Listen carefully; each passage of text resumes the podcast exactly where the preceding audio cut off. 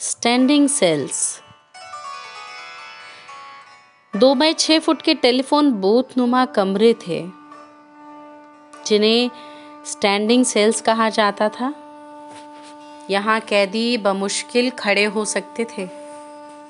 इनमें प्रवेश करने के लिए नीचे की ओर एक छोटा सा दो फुट बाय दो फुट का लोहे की सलाखों वाला दरवाज़ा होता था। हवा के आने जाने को बस इतनी ही जगह होती थी। इनमें बैठकर घुसना होता था और फिर खड़े हो जाना होता था। कई बार इन सेल्स में चार कैदी तक भर दिए जाते थे। इनमें न सांस लेने भर हवा होती थी, न रोशनी भर उम्मीद। सबसे ज़्यादा आत्महत्याएँ इन स्टैंडिंग सेल्स वाले कैदी ही करते थे। तुमने उसकी आँखें देखी? उसकी आँखों में यही स्टैंडिंग सेल्स हैं। उसकी आँखों को न देखो तो उसके पूरे वजूद में पनाह जैसा महसूस होता है। उसकी हँसी, उसका रेशम का स्कार्फ, उसकी उंगली में चमकती गहरे लाल पत्थर की अंगूठी और उसकी बातों का सम्मोहन। मगर उसके करीब मत जाना। उसकी आँखें टूरिज़्म के लिए नहीं है। वहाँ कैद हो गए तो बस मौत ही तुम्हें मुक्ति देगी। तुमसे बात करते हुए अगर वो दूर किसी बिना पत्तियों वाले पेड़ को देख रही है तो खुदा का शुक्र मनाओ कि वो तुम पर मेहरबान है। शायद उसे तुम्हारी मुस्कुराहट बहुत नाजुक लगी हो और वो अपने श्रम शिविर में तुम्हें बचाना चाहती हो। उसे ज़्यादा देर बातें ना करो।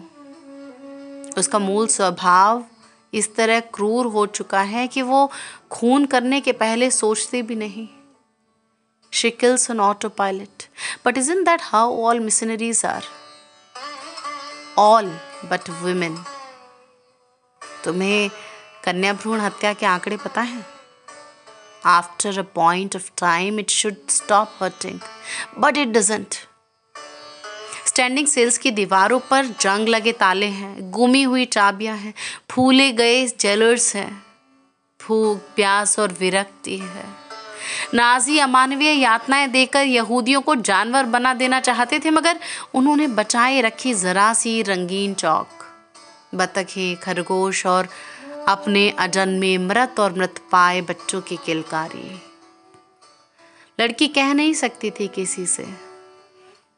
इस आँखों के श्रम शिविर को बंद करो। गिराओ बम वर्षक विमानों से ठीक जगह बम। जला दो फाइलें। मैं भूल जाना चाहती हूँ अपने गुनाह। किसी न्यूरेमबर्ग कोर्ट में लगवाओ मेरा मुकदमा भी, या कि सड़क पर ही पास करो फैसला मेरे अपराधी होने का।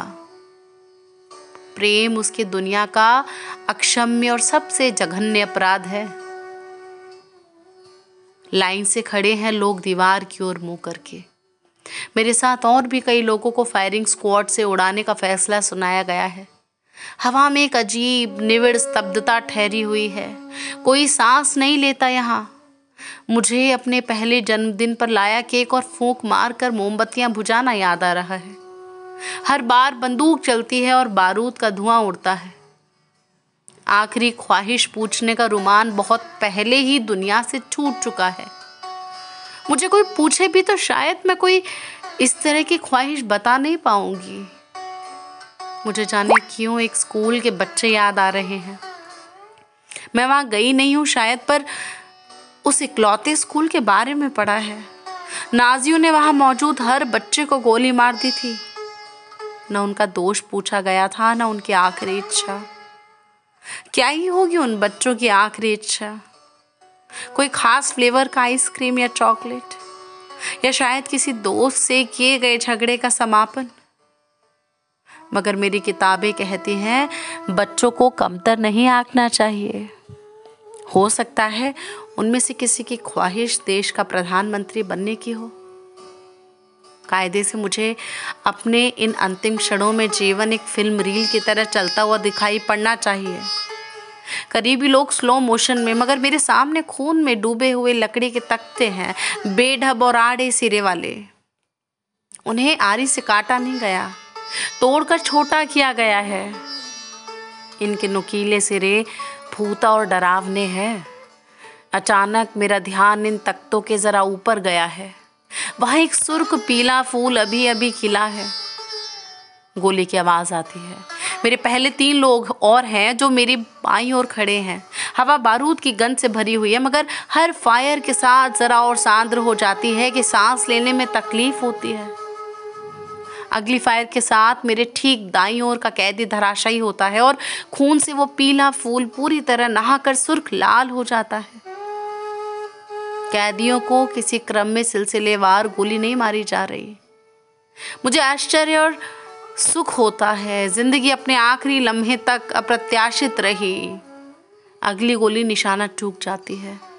कोई नौ सिखुआ सैनिक होगा। शायद उसके हाथ काँप गए हों। मैं मुस्कुराकर पीछे देखना चाहती हूँ। उसका उत्साह बढ़ाना चाहती हूँ कि तुम अगले शॉट में कर लोगे ऐसा। देखो, मैं कहीं भागी नहीं जा रही।